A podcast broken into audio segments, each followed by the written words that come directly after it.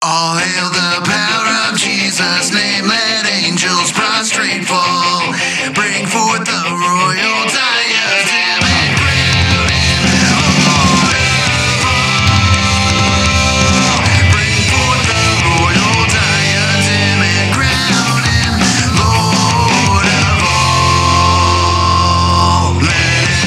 Welcome again, everybody, to the Tag You're It podcast. I'm Ray Ray. And I'm Dave.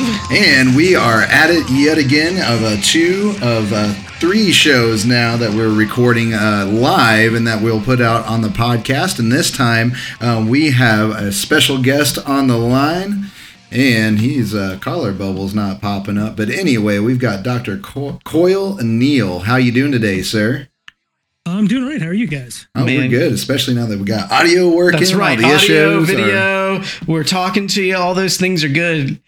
All good things. So, yeah. Well, thank you so much for joining us. We did bring on Dr. Elizabeth Dudash before to talk about critical race theory. Of course, we saw that she does approach it from a different worldview than we do. And she also comes from a different background than you do academically. So before we jump right into critical race theory, if you don't mind just sharing a little bit about your background and how you've interacted with critical race theory uh, and your kind of your education on it, if that's okay. Oh gosh, so this is this is the you sent me this question and this is the one I didn't prepare for. Oh, Um, so uh, yeah, I just kind of skimmed over that one. Uh, let me think. My my background uh, uh, in terms of critical race theory. So I first encountered it in grad school uh, out at Catholic University in DC, uh, and specifically in my uh, constitutional theory class. So uh, I'm basically uh, most of what I'm going to be saying today is going to come from the world of constitutional interpretation. Uh, but as uh, as Dr. Dudash pointed out in one of your episodes, these are these are not unrelated. Right, biblical interpretation uh, and constitutional interpretation kind of feed off of each other uh, over the decades. Uh, and honestly, usually biblical interpretation comes first. Uh, so you have uh, higher criticism, and then you have living constitutionalism. Uh, you have uh, uh, inerrancy and those sorts of arguments, and then you have originalism. Uh, and uh, with with critical race theory, it's it's a little more fluid and a, and a little more sort of up in the air as to you know whether uh, uh, uh, you know James Cone is uh, is prior to some of the some of the the constitutional theory writers who we can give names if you want to, but again, that's that's sort of out of the wheelhouse of what you guys do. Um, anything else you need to know about me? I teach. I currently teach government over at uh, Southwest Baptist University uh, in uh, in Bolivar. Uh, I live here with my my wife and kids. And is there, there anything else you need? and uh, no, that's you Yeah. attend Southern Hills, right? I attend Southern Hills. Church. With uh, you, so you're at Southern Hills with my buddy Dave Adams, right? I I love Dave Adams. Oh, you keep that guy in line. He keeps me in line at the barbershop. So, yeah, I would say it's it's probably the other way around, but. Uh, well, that's awesome. It's a it's an awesome uh, small world in Missouri Baptist life, and uh, so we, we we just we're thankful for you for coming on the show, being somebody that's involved, um, you know, in your church, um, but also um, someone that's aware and uh, is taking care of the universal idea of the church, um, being at SBU, and um, you know, we just hope to learn a lot more from you about um, critical race theory because yeah, like we said, we had Dr. Dudash on, and uh, so that comes from sort of a perspective. You know, she's at MSU, uh, you know, liberal university. Um, you know, we we had to deal with like li- you know listening to what she believed uh, about Christianity, um, coming from a, a Catholic background, her understanding of what that was, and how all that sort of interplayed in in her mind and what that was. and so um, instead of really like I guess progressing the conversation, I think what we need to do is we need to stay in foundation land. And so basically, it's kind of like this episode starts the conversation over um, from your perspective, from your studies, um, you know, your definitions and all those kind of things. Um, that's what we want to know um, so we can just keep in this uh, foundational uh, mindset to really just do our research and understand um, what is critical race theory? What is critical theory? What's the history? What's all this stuff that goes into it? Because this is a multifaceted issue and we better go in with as many variables as possible before we have like major conversations especially um, going in like i said on the last show you know this is an election year um, so that's you know we're seeing it played out in politics, um, you know, and we're seeing it just played out in everyday language, even though we might be unconscious of it. Um, so we need to really get get a definitional, get all these perspectives on it, and do our research. Right. And so, um, really, yeah, that's theory and where did it come Yeah. from, Dr. Neal? Uh, yeah. So the the kind of short version of what is critical theory, uh, it is a uh, it is a postmodern hermeneutic, right? I mean, Mhm. that's uh, that's that's really if you you boil it down to its basic uh, components, that's what it is. Uh, and I'm I'm sure if I don't say this at, at any other point, I should sort of say it repeatedly. If you want to understand it, you should start with reading Nietzsche because everything postmodern comes from him. But Okay. uh, especially when you throw race and power in, I mean that that all that all sort of falls back on Nietzsche in, in some way, shape, or form. Okay. Uh, which is not to say that all critical theorists and critical race theorists are intentionally Nietzschean. Uh, I'm, I'm not saying that. Uh, uh, the the sort of longer version, uh, and again, I'm I'm speaking in the world of constitutional interpretation, uh, not in the world of, of biblical interpretation. So, uh, Yeah. uh, not everything I say is necessarily going to translate one to one, but I think in in sort of broad strokes, they're they're pretty similar. Um, uh, critical theory really uh, starts in the 70s. Uh, so uh, if you think of the the kind of two main schools of constitutional interpretation, to keep it in my world for a minute, uh, originalism and living constitutionalism, right? Uh, Mhm. we, we have the uh, original uh, originalism says we should uh, we should read the Constitution uh, and the subsequent amend- uh, amendments. Uh, as they would have been read by the the reasonable reader uh, in the time when they were passed. Okay. uh, so this is uh, this is where we would read the Bible in a grammatical historical method, right? So kind of for You know, those. or, or historical redemptive. I'm, I'm kind Okay. of more in that Yeah. camp with, Yeah. with some respect for grammatical historical too. Uh, But Yeah. yeah. So, uh, what, what did Paul mean? Right. Yeah. Mm-hmm. Is, is sort of the question you're, you're getting into. Um, so that, that's kind of the originalism side of things. The, uh, uh, living constitution side of things uh, says what does the constitution mean to the reasonable reader today? All right uh, how how do how do we interpret it uh, with less attention to uh, what would it have meant to uh, uh, to to the people who wrote it? Uh, and and obviously all of us uh, again speaking to the constitution we're we're we're going to be sort of a, a hodgepodge of those depending on on where we fall.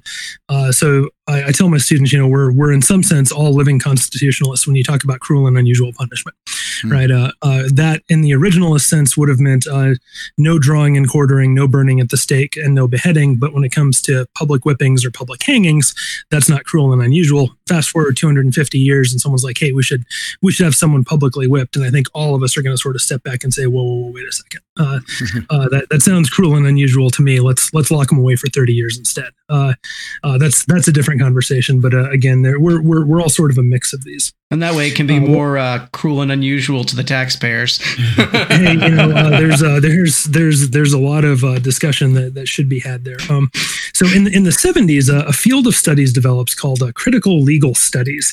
Uh, so again, this is this is this postmodern approach. Uh, it it looks at things like originalism and, and living constitutionalism, uh, and says you guys are you guys are really being disingenuous. Uh, you're you claim to be trying to properly interpret the Constitution and, and then uh, uh, apply that interpretation to the law justly, but in reality, uh, all you're really doing is using these terms and, and these ideas as smokescreens uh, to read your own will into the law. Uh, you're you're not really reading the Constitution. You you living constitutionalists and you originalists. Uh, you're you're really reading yourselves. Uh, so the uh, the conservative, the original originalist who says the founders wanted every American to have a gun, and, and here's a quote from Madison proving it. Uh, that that that individual probably wasn't reading Madison one day and came across this quote and said, "Well, I guess every American should have a gun." Right? They they probably already believed that, and then they found this quote in Madison and, and used that as a proof text. Uh, and in the same way, the the uh, living constitutionalist, the, the liberal who says that the uh, the Constitution means that every American has a right to universal health care, uh, they would still believe that, even if you could somehow conclusively show that the Constitution says no such thing. Uh, really, what both of them are doing, according to the the, the critical theorist, is is just pursuing power, uh, and the the structure of our court system allows them to continue doing so, and, and justice gets lost in the process. Uh, so, critical race theory then comes along and, and looks at this this critical legal studies, this field of critical theory, uh, and says, "Yeah, you've you've got something here. Uh, you you just don't have quite enough. Uh, the the system itself is flawed and is unjust." Uh, not only because judges and politicians are imposing their will on the nation in the name of justice, uh, but also because from the from the present all the way back to the beginning of the system, uh, it's never truly been representative. We we live in a system that was created and established and has been maintained by white dominance. Mm. Uh, and we we need to start with that uh, as our as our beginning point uh, if we're going to really understand how to fix it. Hmm. So uh, uh, there, there's a, a deep-seated disillusionment with with the system, right? Uh, uh, that uh, that uh, in some ways that's the result of, of things that were going on in the in the, the 70s. Uh, so the the system, you know, in, in quotes there, had been had been very concerned with with things like racial du- justice, starting with Supreme Court cases like Brown versus Board of Education. In the 70s, uh, the the courts and and Congress and our state institutions begin to move away from that and focus on other issues, which uh, which means that there are there are serious problems that are left undealt with. Uh, so the system seems to be failing. So the, the questions uh, start being raised about well, if it, if this isn't going to work, uh, what else should we do? Uh, is this is this tracking? Hopefully, I'm, I'm I feel like I'm kind of rambling. here. No, no, no, everything is no. good. This I, I'm is- following everything a- you're saying. I Yeah, think we're it's getting a lot of so information. much more uh, pointed and clear than what we heard before. The historical background is exceptionally important, and this is exactly what we need. Please continue right on, brother. This is exactly what we need. And, And, and yeah, we might uh, have to listen to this podcast a few more times and be like, oh wow, yeah. Hey, that's okay. I've listened to podcasts that I've that I really like more than once. Just like if you listen to a good sermon by a good pastor, you want to go back and listen to it again and again. That's just So- called research. yeah. So please continue. I think it's perfect. You're answering other questions kind of in this same idea. Uh, so yeah. Right. Well, and, and again, that's that's really the the big point, right? The the uh, the, the systems and processes we have uh, are are even our texts themselves. You know, the Constitution itself are, are all inherently broken, Mm. right? We we live inside of a a uh, uh, a culture uh, that was uh, shaped by. Uh, uh, and has certain set patterns uh, that are built into our uh, subconscious that that uh, uh, that make us act in ways that are racist whether we intend to or not. Uh, uh, and in fact, most most critical race scholars will, will even point out we uh, often not only don't intend to be racist, we're actively trying to oppose racism. Right, the, the number of Mm. people who hang racial slurs on the front door of their bu- business in, in the 21st century is so small as to be functionally negligible. Right, I mean that that basically doesn't happen. Uh, while the number of people who actively oppose that sort of thing is is is huge. Right, uh, uh, that would be kind of instant death for for any business or church or whatever that would that would do that sort of blatant act of racism. Uh, and yet, uh, that that vast crowd of people that intentionally opposes racism uh, is still part of a system with racism built into it. So that the Jim Crow laws are gone, but the culture that creates them is, is still solidly in place. Which then gets to one of the uh, the, the fundamental assumptions of of kind of all of these postmodern hermeneutics, but especially uh, critical race theory. Uh, the the law is built on culture uh, just just changing the law to reflect our best intentions, not to be racist, uh, doesn't solve the the deeper cultural problems that uh, that that these sort of older and explicitly racist trends have reflected. Uh, instead, we we need an entirely different approach to law, built on a different culture, uh, one that fully includes minorities, fully includes their cultures as well as the majority culture. Mhm. Uh, and, and what applies to the law then applies to other aspects of our, our lives as well. You know, are, are the books that we're assigning in schools, are they really representative of, of a broad spectrum of cultures that, that includes other ethnicities? Uh, are the commentaries we read to help us understand the Bible, are they written or influenced uh, solely by Americans, right? Or, or at most, uh, solely by Europeans living within 500 miles of Geneva? Mhm. Uh, are the uh, are the movies we watch and expose our children to? Are they just reinforcements of the uh, uh, majority cultural assumptions and, and so on? I'm, I'm, I'm stealing this all the way uh, at the uh, so I, I don't get accusations of plagiarism. This is all from a, a book review I wrote a few years back. Um, so uh, uh, hopefully that's that's kind of a fair and charitable explanation of, of critical race theory. Uh, again, one skewed towards my own field because that's what I'm most familiar with. Yeah. Uh, and I, I think this is a question you're going to ask later. Uh, but I, I, I will say there, there's a lot in it that's right. I mean, I who, who could ever reasonably deny that our Constitution was was written by affluent white men? right? I mean that that's that is uh, uh that is without doubt true, and to deny that is borderline insanity. Uh, and even to take a step, step beyond and saying that that also has to matter. Uh, now, whether it matters in the way the critical race theory people want it to, or or whether the conclusions all necessarily follow, that's a different question. Uh, Mhm. But at, at least there are some uh, important things going on there. I, again, I, I feel like I'm rambling, so let me. Oh yeah, yeah. So I mean, really, you're saying, I mean, there's a lot of facts here um, that we have to concede. Yes, um, but I like what you said there. It doesn't, you know, just be. You're still, we're still like, oh, but you're interpreting the the interpretation of those facts. You know, from a Christ, critical race theorist perspective, um, might not be right, but like, so I can admit, yes, an affluent white guy went in and wrote the Constitution, um, but the interpretation of that that it's flawed because of being an affluent white man. You know like is that the reason why it's flawed or there are there other there's there are alternatives to reason why you know because you know i believe that the constitution is flawed but it's from a covenantal biblical perspective why it's flawed because i know the philosophy that went into it that doesn't agree with you know if we're going to talk about original um, sort of things here um, it doesn't comport or agree with the scriptural like anthropology and stuff like that. So you know, I'd I'd have my reasons why that document might be flawed um, versus say a critical race theorist. So we're saying like here's some facts, but even though that's a fact, it's an interpretative effort um, based on your worldview that's going to lead you to the conclusion, hey, this is systematic racism. Right. Okay. Which, yeah, and, and again, I'm I'm I'm maybe even more willing to say, look, yeah, this is uh this is a even even the uh, specific problems they see might be actual problems. Uh, it, it doesn't follow that they're over that their uh, their conclusions are right, and and I think there are some some problems with the methodology there. But uh, again, we'll we'll come to that Yeah. uh, later in your questions. So, um, this is kind of where we began to deal a little bit with Resolution 9 of the Southern Baptist Convention, which is what really the whole um, huff up of this is. Mhm. Like, you know, I know Dr. Neal, uh, uh, I was able to study a little bit of critical theory from a rhetorical position, from you know um, the persuasion rhetorical uh, perspective when I was a graduate student at Missouri State. It was words that we used, a section that we studied both in communication theory and in rhetorical theory. But as a pastor, it was not something that I really dealt with at all.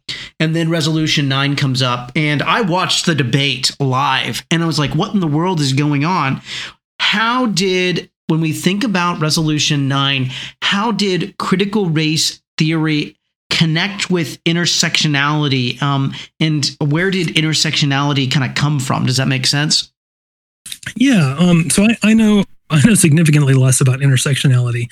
Hmm. Um, it's uh, from from what I understand, uh, it it comes from the world of feminism.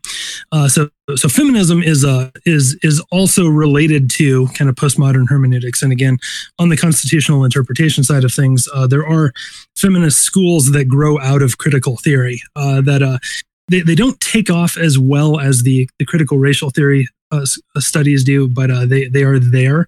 Um, so there there is a family of interpretation of the Constitution that all kind of runs together. Um, uh, but uh, intersectionality, to get to your specific question, from from what I understand, uh, uh, comes with the uh, comes from feminism with the goal uh, of in broadening the scope of feminism to include minorities. So specifically to to have a feminism that does not speak only to white middle class women.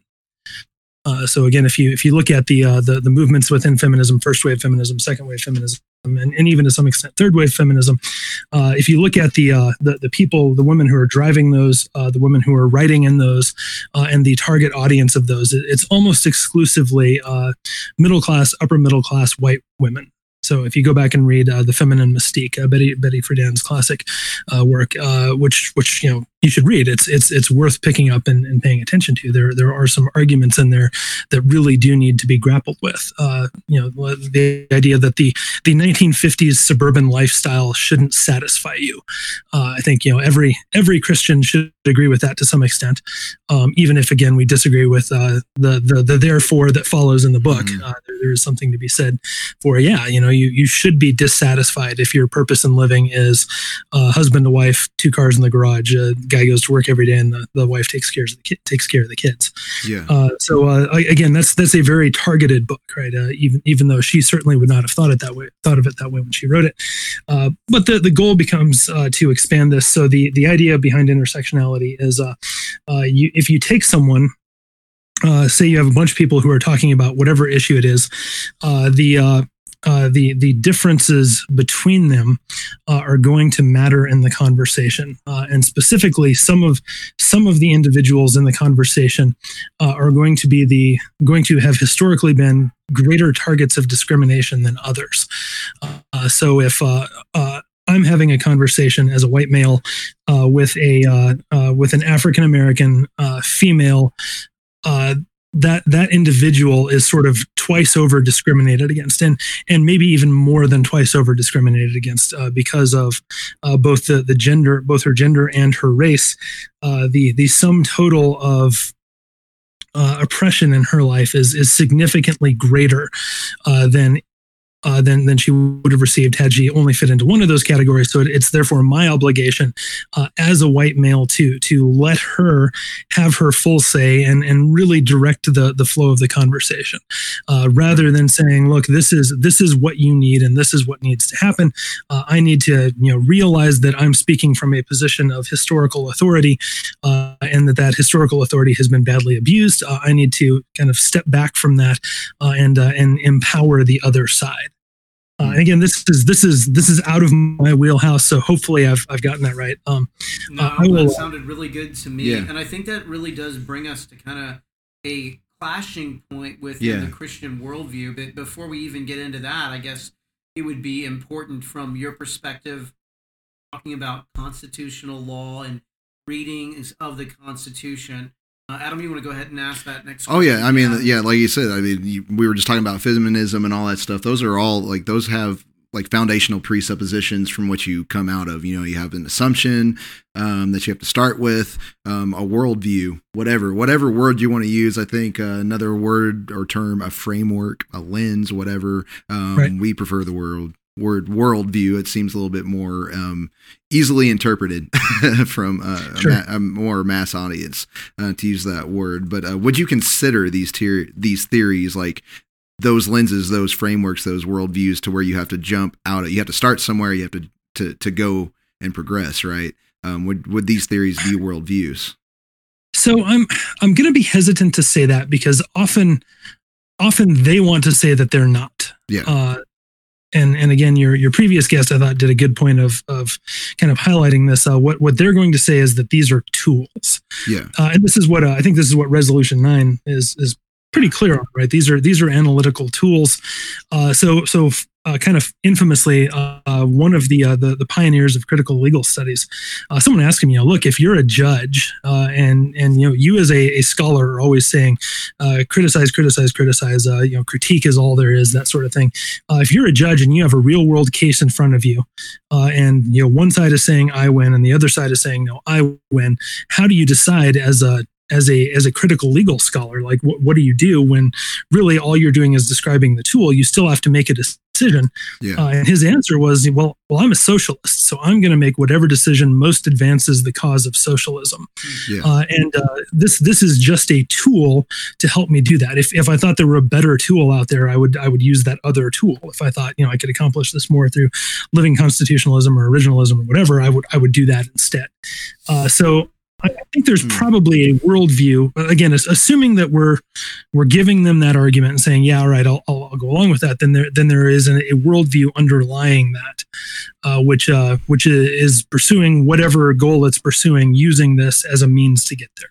So, in other words, what's going to be articulated by an individual who affirms critical theory, intersectionality, critical theory in general, their assumption is that this is a tool to get them to their worldview.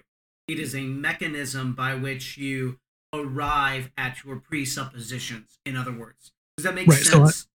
Yeah, so I, I, want to achieve racial parity, right? I, I, want to achieve equality for women. I want to achieve whatever it is the postmoderns are working for. Uh, that's, uh, I mean, again, you, you kind of have to go thinker by thinker for this.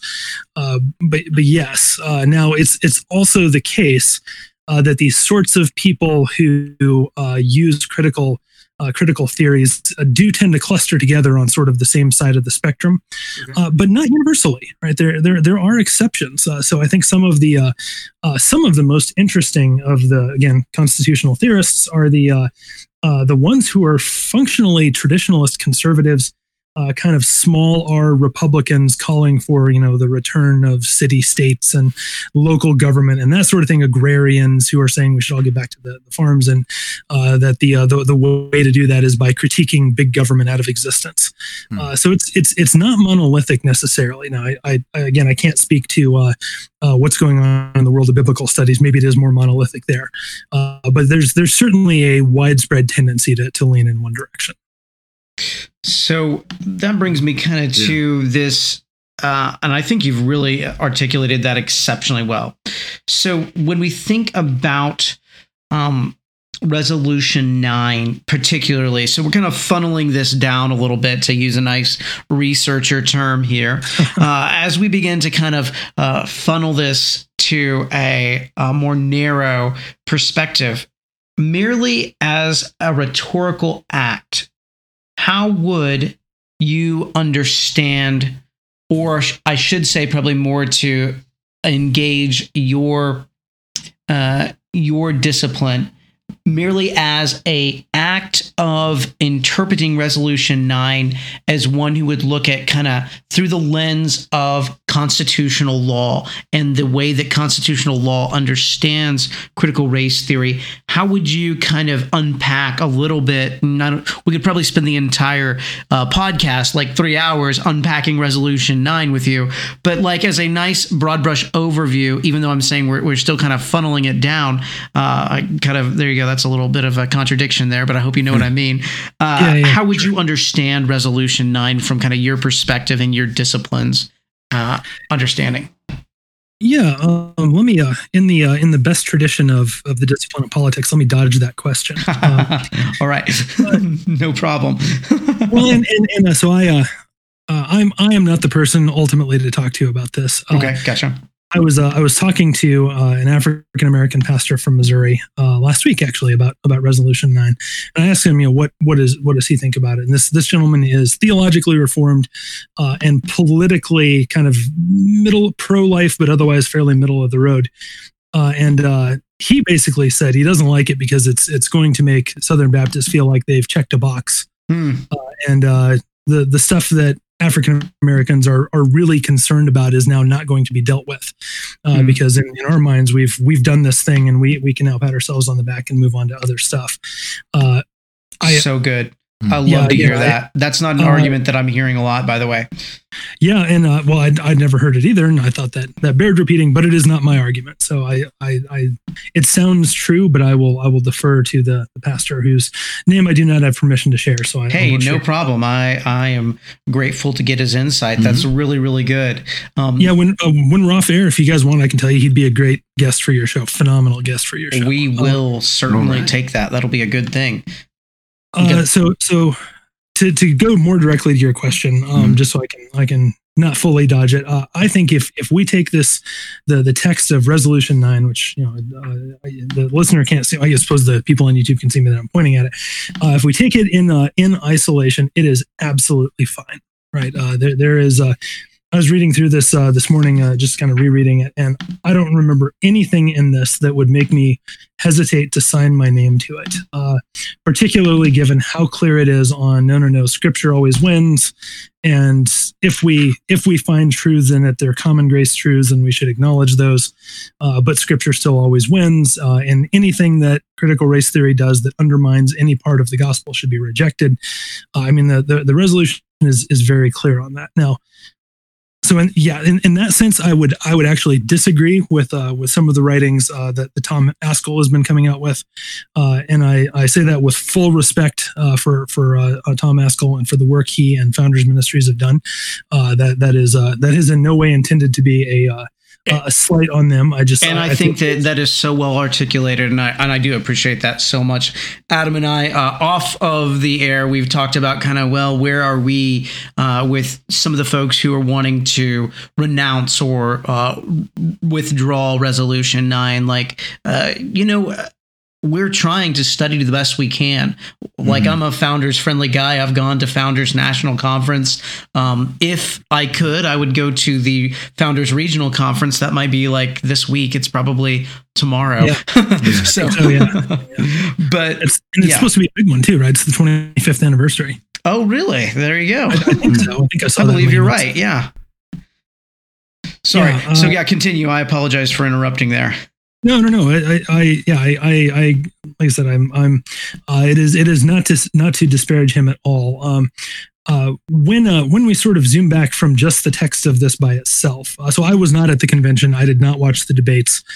Um, I did uh, read some of the the follow up on it, uh, and I I agree that the the method uh, by which it was passed, which is maybe too inside baseball for the for the podcast, uh, but there were there were some questions I, I would I would have had.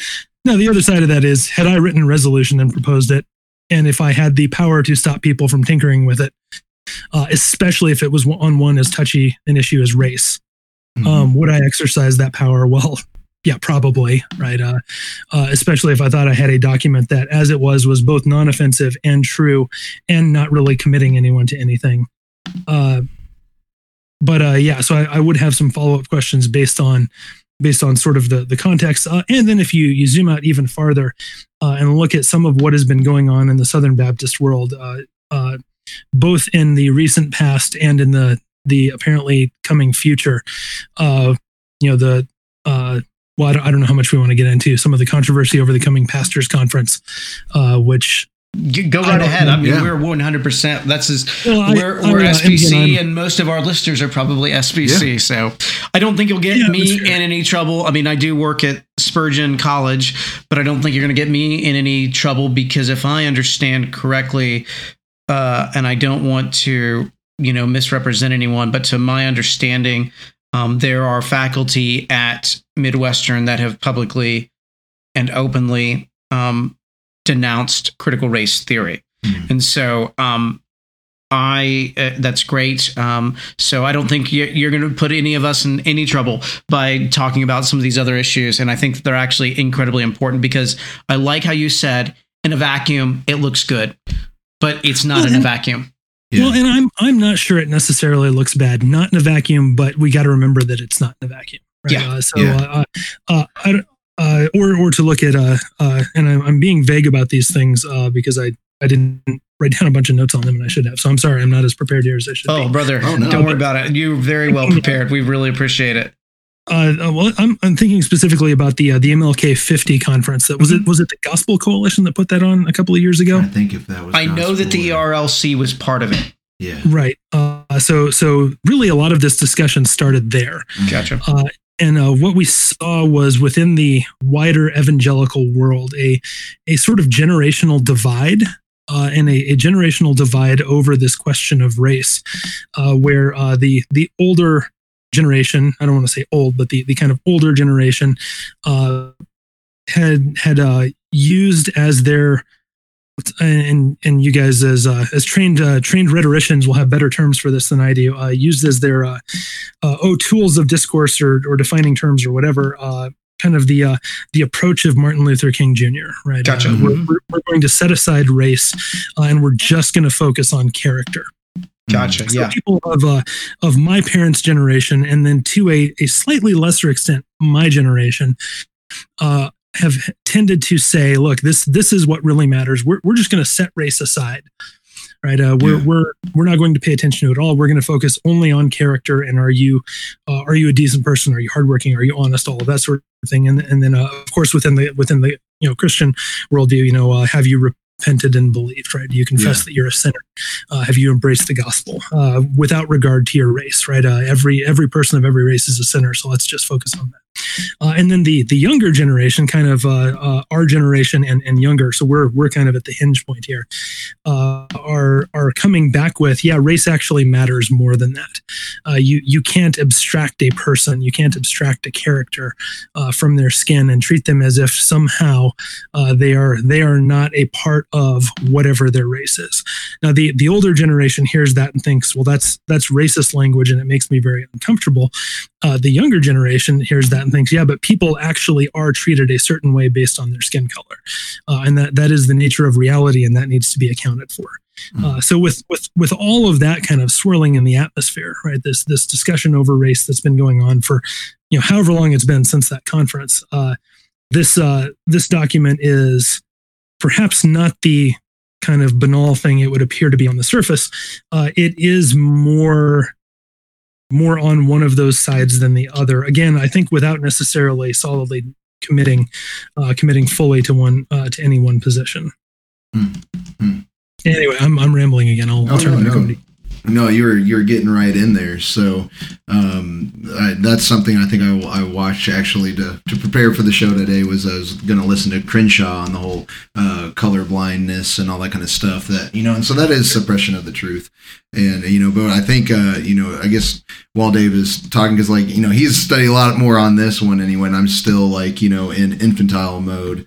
Um, but yeah, we need to connect everything. I think where I am at still on this issue is um, how am I to view somebody as a new creation? Um, being colorblind when it comes to that.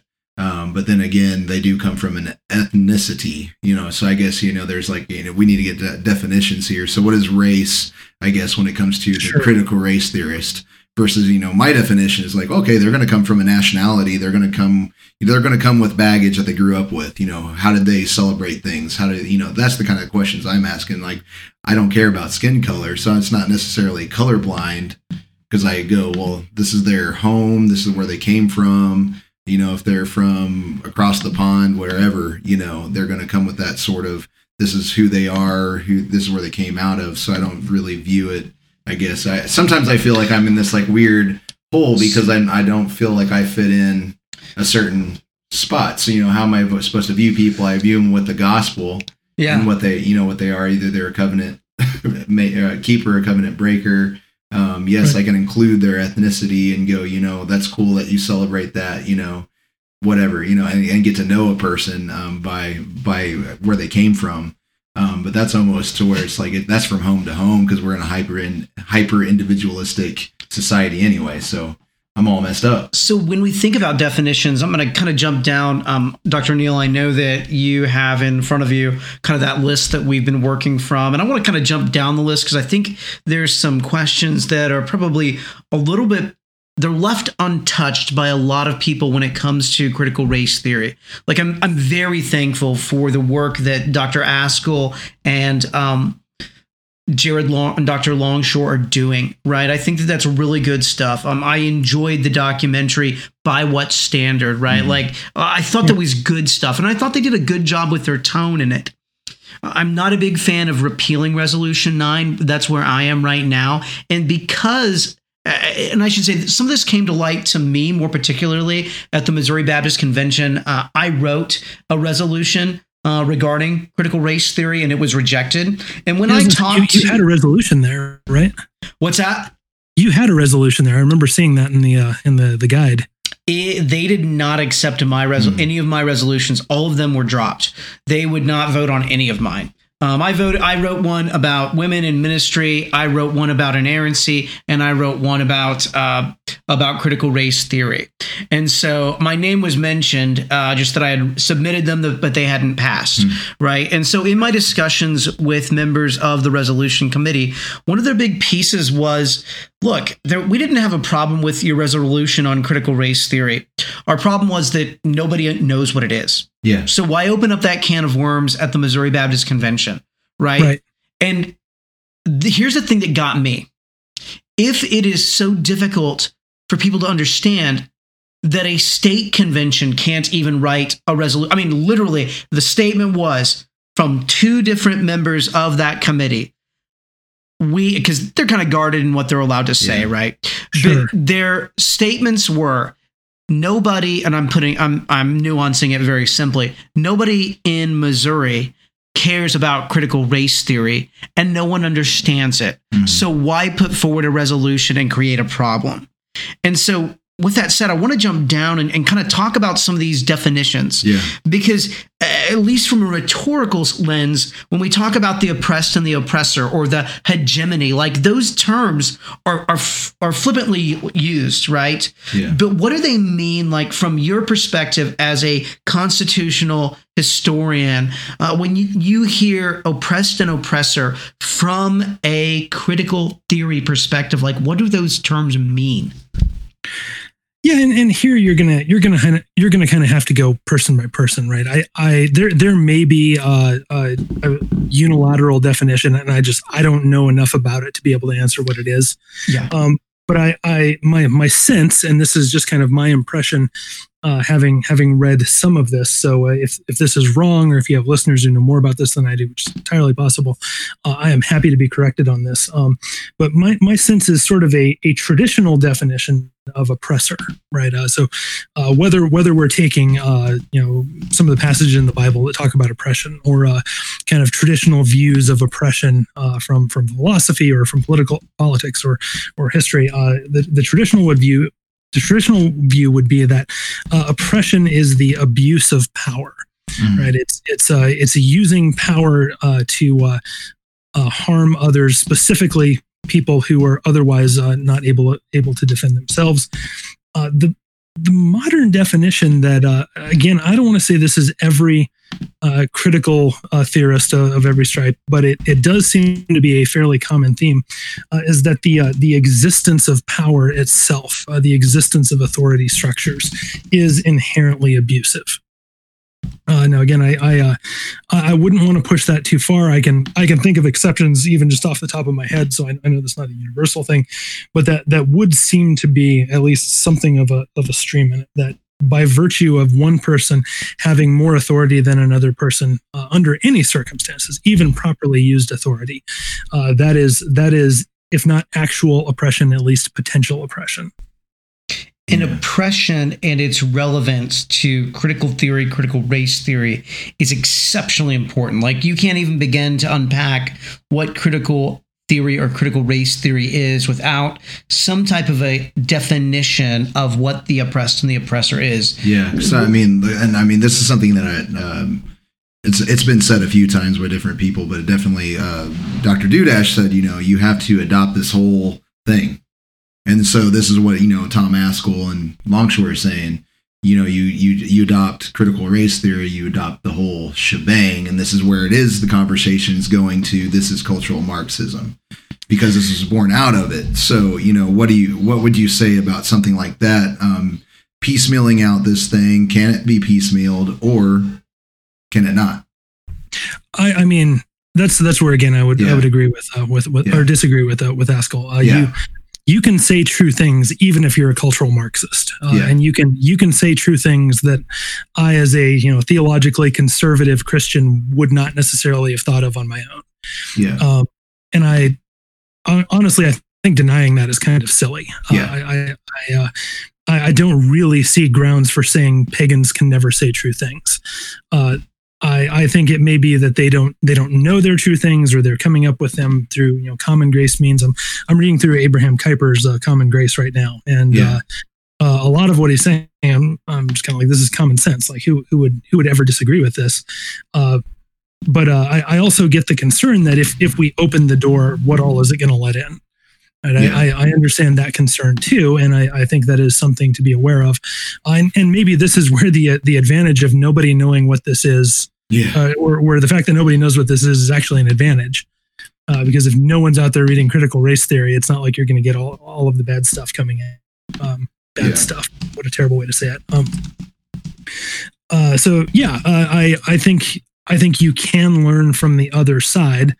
Uh, and I, I think it's probably important that there be people who are orthodox learning this stuff because otherwise it's still going to show up you know the, the rank and file of the church is still going to be exposed to it at some point uh, without any point of you know theologically orthodox contact Yeah. uh, and that you know you you don't necessarily want that side of their worldview being shaped only by people we disagree with. Yeah. So we do have, if it's all right, uh, I don't want to like sidetrack us, but we do have a really good uh, audience question. We don't always take audience questions, but like uh, one of our watch parties, uh, guy proposed a question. It's it's it is um it's a little bit jargony, uh, and I don't say that to be mean. Um, just uh, just truthful. I'm going to read the question to you, and I'm going to post it to our Google document so you can see it. Um, and here's what Ted Frazier says: uh, a question to you.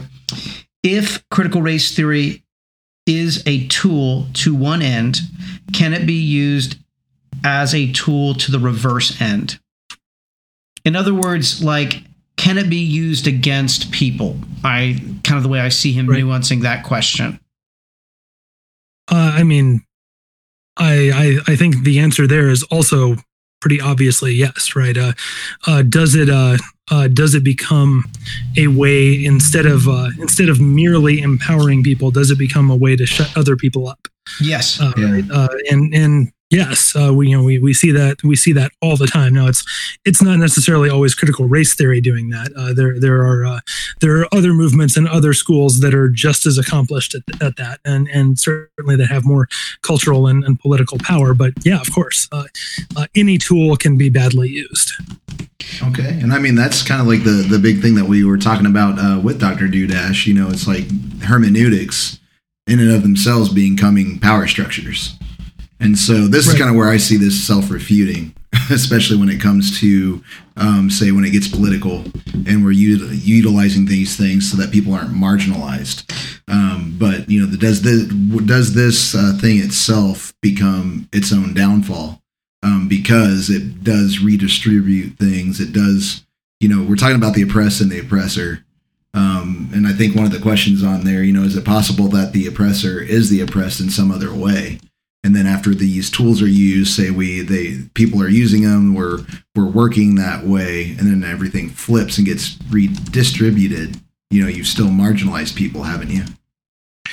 Well, and and on on the uh, on the legal side of things, uh, uh, and and hopefully we've answered the uh, Yeah. the listener question. Uh, yeah, oh, yeah. oh, yeah. I kind of re I kind of restated it, just kind of tried to get the spirit of the question there, rather I'm sorry than go for- every for single getting in there, of it. but- But, yeah, uh, that was really really good. So here's one of the things that I would um, question then when it comes to the lens of critical race theory being separated uh, or not being seen as a worldview from a Christian position, then what does it actually look like to incorporate, as Southern Baptist, elements of critical race theory as a tool for understanding culture?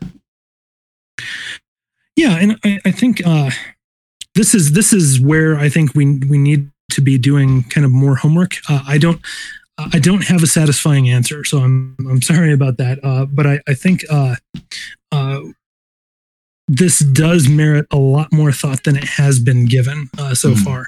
Uh, so so on on the on the legal side of things, right? Uh, I think uh, one of the uh, one of the effects of critical race theory uh, is is ultimately an undermining of the law. Gotcha. Right? If if the law is is nothing more than power imposed by culture, and it's just all about you know getting your hands on that power uh, and and controlling which way the the the which way the law is moving, uh, that uh that that's really problematic, right? Uh, Yeah. Now all of a sudden, uh, all of the law is just about who has the the biggest club in their hands. Mhm. And in in the same way, uh, if these theories uh, ultimately undermine our confidence in in the historic truths of Scripture, uh, if they attempt to replace them in, in with confidence in ourselves as sort of living at the pinnacle of history, you know, all those people in the past were racists and, and chauvinists and uh, you know bigots and, and everything else. Uh, uh.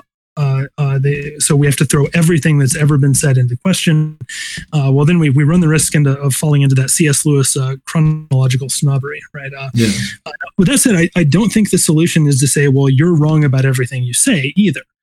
Uh, I don't think it's to deny the sins. I don't think we should deny the sins of the past. Uh, I don't think we should reject contemporary ideas just because they're they're held by people we disagree with.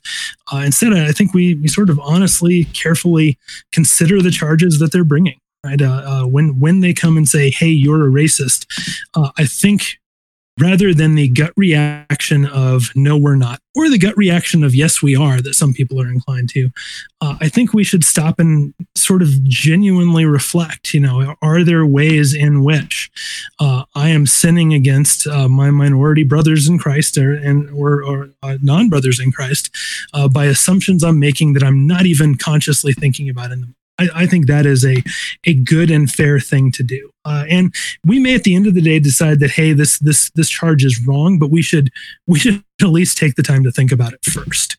Uh, uh, when we're accused of sin, that uh, that self examination uh, should be something I think that I think it should be something that every Christian should should be in the habit of regularly doing, uh, and we we shouldn't avoid it, especially when such a serious charge as racism is is brought up. We find that we're committing the sin, of, of course we ought to we ought to repent and and uh, uh, make appropriate changes. Uh, now, the other side of that's true. If if uh, if the charge of systematic racism is made, uh, and uh, we we start looking into this, and and what we find is that uh, by systematic racism, what they really mean is uh, we don't like your definition of original sin or justification uh, by faith alone, or uh, the the Trinity or the Incarnation, and these are all uh, Western imperialist impositions on. Uh, on the church, uh, at that point, we we we can you know say, hey, uh, uh, you know, thank you for the conversation. This is what the gospel is, and, and we can kind of be on our way. Uh, but again, I, I I don't think there's a uh, I don't think that an instant reaction without actually stopping to think that through is merited. If that makes sense. Yeah, no, I believe that you hit it spot on. So here we are. We're Southern Baptist. We have now affirmed Resolution 9. My biggest concern, and now I'm, I'm not really, uh, I'm working off the script here. And so if you're like, hey, I don't want to comment because we've got just a few more minutes here because we don't ever want it to be disrespectful of your time by any means. And we're at about 50 minutes here. So here I am, a Southern Baptist pastor. We've approved Resolution 9. Most folks at First Baptist Buffalo could care less about what's going on at the national level, right? Right.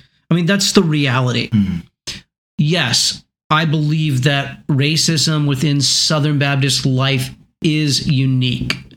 Here's the argument that I don't see being made. We do have roots as a convention, as a denomination we were started out of racism. Like hmm, that is you if you know anything about SBC life, you know that's the case. Bet you of the 100 people that were at my church on Sunday morning, about 3 of them knew that, right? That's the reality. Right. And I think I've got some folks that are pretty sharp folks, and, and I mean that. I hope that doesn't sound like me negating anyone at my church.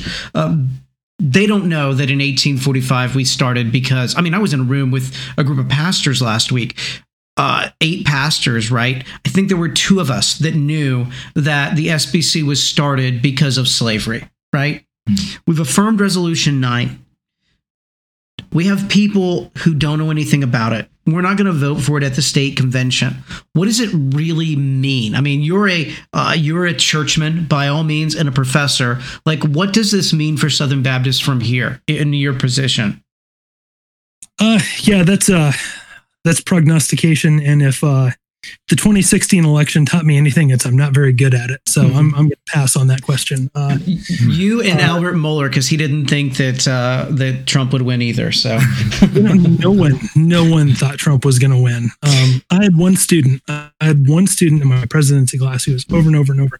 Trump is going to win. Trump is going to win. Trump is going to win. And I I had to eat crow the morning after the election. So Well, that's because you didn't uh, pay attention to The Simpsons, man. yeah, like that, right? Um, uh, yeah, I, uh, uh, uh, yeah, I, I don't know. It, it depends. Uh, there's there's so much that's up in the air right now in the Southern Baptist Convention, uh, and I am I am not necessarily a close follower of the internal politics of the the Southern Baptist Convention. So so uh, so much of that depends on things that I don't know anything about. I'm I'm not new to the Southern Baptist world, but I'm new to paying attention to it. So, uh, So, in the probably uh, last few minutes here, I will share. So, I had a paper accepted to the International Society of Christian Apologetics. Does Resolution 9 of the Southern Baptist Convention undermine the doctrine of inerrancy? My answer is no, fundamentally no, right? At this particular point. Why would I say that? Because the framers of the resolution all are uh, affirmers of 1978 Chicago Statement inerrancy. Right. But my belief is that to use the tools as a mechanism for understanding culture puts scripture in subordination to Hmm. the tool. Does that make sense? And is that is that an effective way of understanding? So I, I mean, I, I, I yes, I, I agree with what you're saying. The the question would be, is that what Resolution Nine is doing? Yeah. And I, I think Resolution Nine tries to go out of its way not to do that. Okay. Uh, I guess the question is, do you think it succeeded at uh, Yeah. at, at being Yeah. sufficiently clear that hey, Scripture always wins? And I don't think for the average person they see that. Right? My contention is the average church goer, goer hears critical theory and they think socialism, communism, postmodernism, not the Southern Baptist Convention really wants to do everything it can to not be racist. Mhm. Right.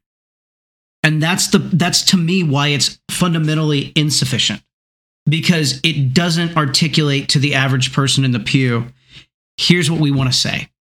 And to me that is what a resolution should do. Mhm. And So what- therefore, what's that? Sorry, what would you add to clarify that, that then? I'd take out critical race theory.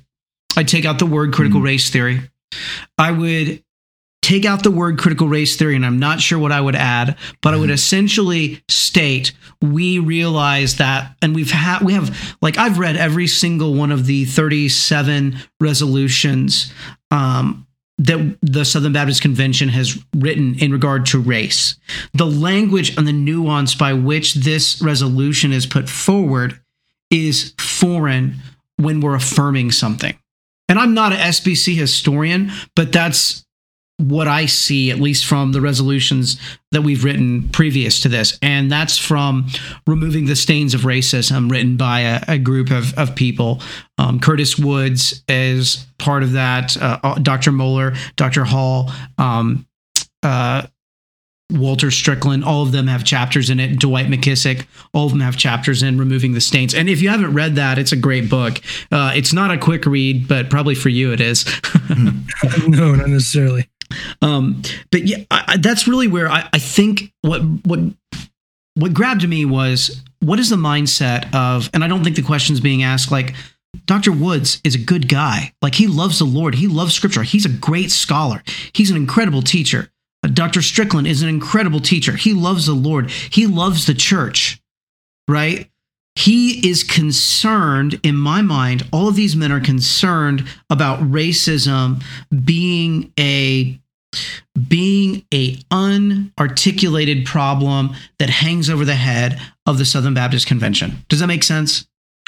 Right. And and understandably that they would have that concern, right? Given not just not just the origins of the convention, but our complicity in the Jim Crow South, Bingo. um, and and uh, honestly the the ongoing uh, occasional you know incidents that are that are uh, uh, perhaps not always handled as well as they could be. So and see what I think when I read um, James Cone's uh, said I wasn't going to tell nobody.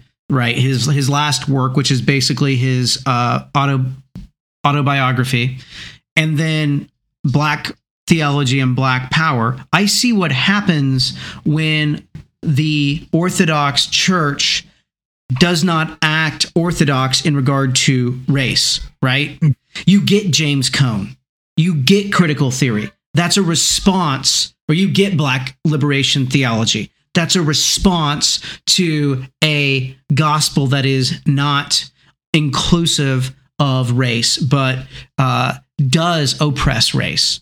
Hmm. Like, do you think that I'm jumping to some false conclusions here? But you know, as I've read, I mean, I could give you all the books that I've read to try to prepare for my paper, but like that's kind of where I'm falling on this. I mean, yeah, you you know the material there better better than I do, right? So, uh, uh, I I uh, I guess I can see. So, reading Resolution Nine, I, I guess I can see how you would get something like that out of it, but I I feel like that would be twisting the resolution. Though. Yeah, and, and I understand. And, and again, I guess my biggest issue is the average person just will never understand Resolution 9. Mhm. Like I'm sitting with one of the most, and, and I mean this very sincerely. Adam is one of the sharpest guys that I know, right? Like he is exceptionally well read, uh, very good at conversing. Uh, I would put Adam's ability to read theology and understand theology well above a lot of folks who are just, you know, who are who are in the pews. Really good-hearted Christian folks who are in the pews. Like Adam is obviously a, a, teacher, right? Uh, God has him on a path to, to be a lay elder, I believe. But he deals with critical race theory, and, and and he deals with it, and he sits here and says, like, well, I still have trouble with like understanding what's being said. Uh, yeah, you know, And I mean, like uh, from from my perspective, a lot of it is just like so stinking absurd.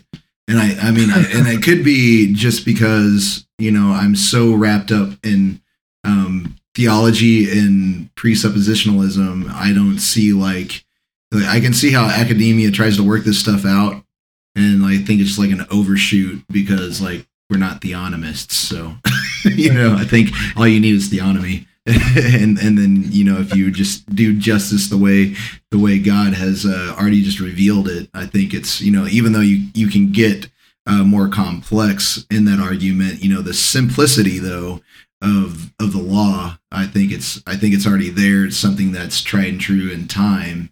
Um, that I think the ac- academia is just trying to come up with its own version where you end up with you know if if God's not the authority, then the state is the authority. If you're going to have a society, um, so like I, I think I'm like off in another territory where I just like all this stuff. I'm just seeing a bunch of people flapping their gums. There's no objective des- definitions on anything, and it just seems like a bunch of pockets of people fighting each other, and there's going to be absolutely no unity.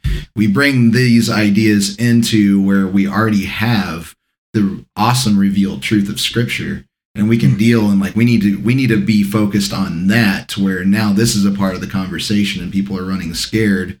And you know like instead of like the convention doing stuff like that we should just have our pastors leading people in the gospel and, and you know the law and the gospel um, together. And then like you know this would just be like oh we don't and it's not necessarily well, we don't want that thing because it's academic you know it's like what, what does the world have to offer? So why are we even like bringing this stuff in? I mean we can look at it okay and we can and we need to understand the world um, and how they're trying to classify themselves because they're going to classify themselves into destruction and we need to go in there and try to go like no the gospel says.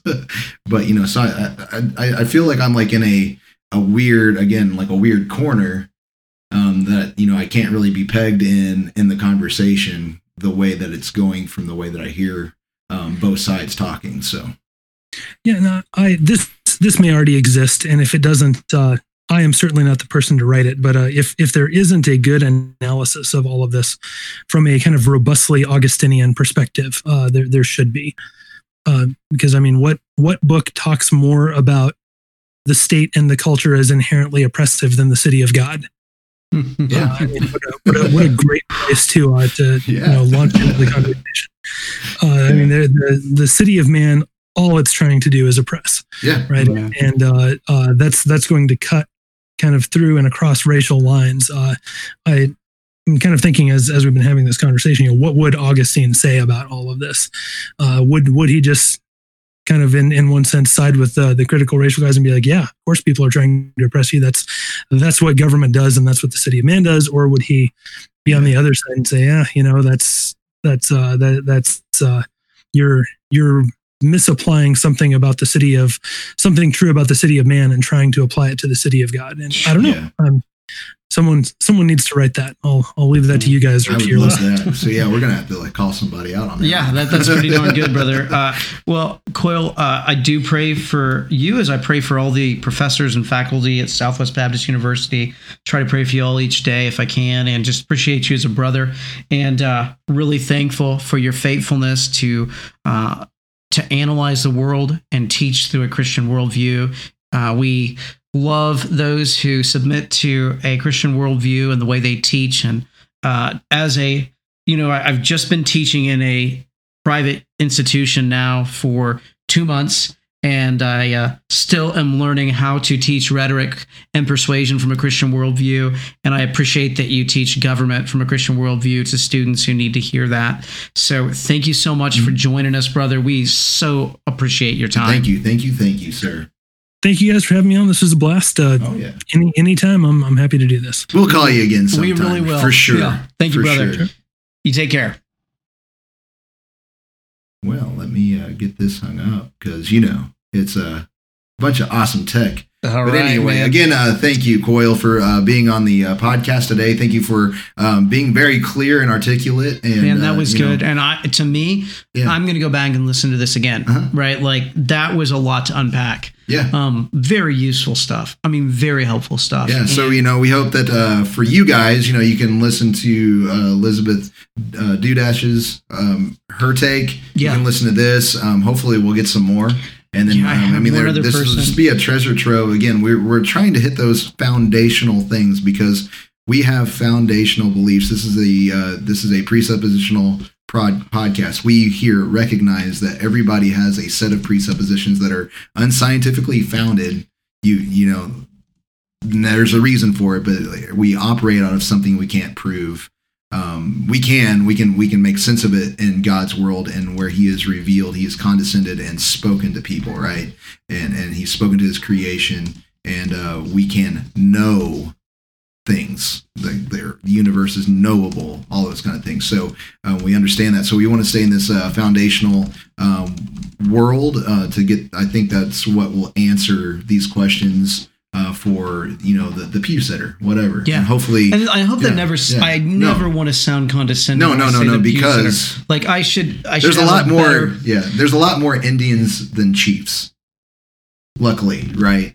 So you know, but you know, we just need to make sure that the Indians are getting shepherded. You know, the the, the people in the pews are getting shepherded to where um, they they come up a step. You know, and that's the way that we should always be. We should all be always be maturing into the image of the one we're being conformed to, right?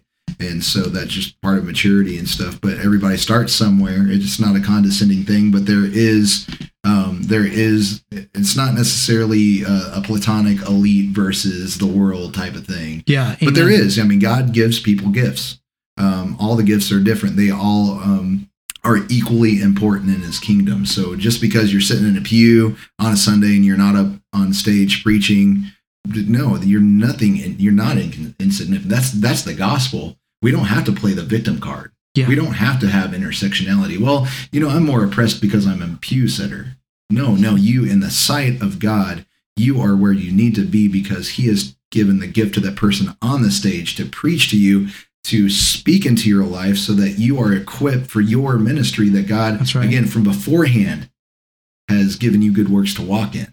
That's right. and so are you going to walk in those good works? Or are you just mm. going to sit in the pew? Now i hope the pew sitter thing does convict the person that is a pew sitter.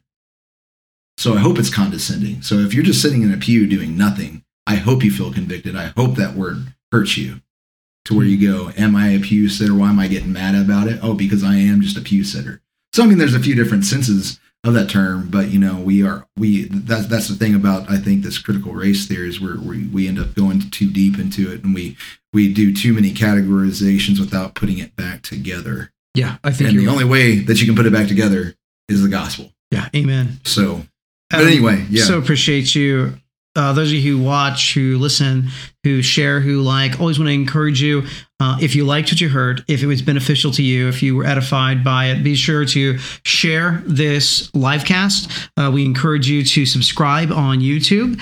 If you are one who listens to the podcast, be sure to give us a five star rating on iTunes. We really love that. And uh, hey, any notes of encouragement, any ideas for shows, um, we are always, always wanting those. And so just thank you so much for listening, for watching, for participating. Uh, it was great to get a brother that I didn't even know uh, ask a question today. And I want to thank you for that. Uh, those of you who have tuned in to the live cast, uh, we do more than just a live cast. This is the podcast. We also have a website with a few blog posts. Uh, we also. Oh yes, we got a new. Just because you said that, we'll add it to this show as well. If you are in Missouri, you are a follower of Jesus Christ and recognize that all life that is human is special because God formed it in the womb. Please, please go to tagyourministries.org, go to the articles page. There is a link to find your representative. You can get your their email, you can get their phone number from that website. Below it, Josh Jenkins from Hope Baptist Church here in Springfield supplied something that you can copy and paste to send to your representative or utilize to formulate your own personal uh, email that you'd want to send them. Um, also, use that for talking points if you call them on the phone. So, you know, do all that you can. Please do that and um, support HB, Missouri House Bill 2285 you know get to your representatives so that they can co-sponsor that because it needs to go to the committee it needs to continue to be read it needs to not just be well you know life life. No no no. God created life. The same god that created that life created your life. The same god that created your life is over you especially as a politician to be a voice for the voiceless as a representative and as the ones who are the governor of the land the people who make the laws the people that pass these things. They are still underneath the authority of Jesus Christ to obey. That's right. And it's the reason why they are will be why they have the wrath of God on them is because they're not obedient. That's right. And so we need to call them to repentance and we need to treat them as image bearers. Yes, they're in rebellion, but we need to call for their repentance just like you were asked to repent and that there was a place for you. That's the gospel. So don't utilize this to separate. Don't play the intersectionality victim game here and treat people the way God has. Again, uh, this would be Second Corinthians 5. We don't know Jesus from a heavenly perspective. We don't know each other from a heaven or from an earthly perspective anymore. We know it because it's revealed. So um, treat your representatives that way. Um, treat and help support these. Uh, help support the voiceless um, in our districts. So um, if you can, please, please, please do that. Share it. Um, tell your family to do it. Talk about it in your church wherever you go, um, support that bill. So I'll get off my soapbox. Brother, you hit it right on. I, I mean, what else can I say? It's a pleasure to get to serve the Lord beside you in this ministry. Um, thank you so much again, everyone who listens, who prays for us. Um, we have a big trip coming up to Chicago and a paper to from finish, Mm. and uh, we're going to get an opportunity to oh, and a debate to moderate. Oh yes, So, um, and we're going to talk about that. Yeah, So join us sweet. in about an hour. Uh, yeah, less than an for hour. all your life, life, uh, yeah, live people that want to watch it here in about thirty minutes. Um, for the podcast people, I'm not sure what order these are going to go up in. Um, whenever I get them done, I will uh, do my due diligence to do that. So anyway, um, I guess we'll call that this awesome episode. Yeah. and uh, we will come back again and see you, or at least uh, you won't see us, we won't see you, but we will be with you in spirit. So there you go. So with the Tag Gear podcast, I'm Ray Ray and I'm Dave and Soli Deo. Gloria.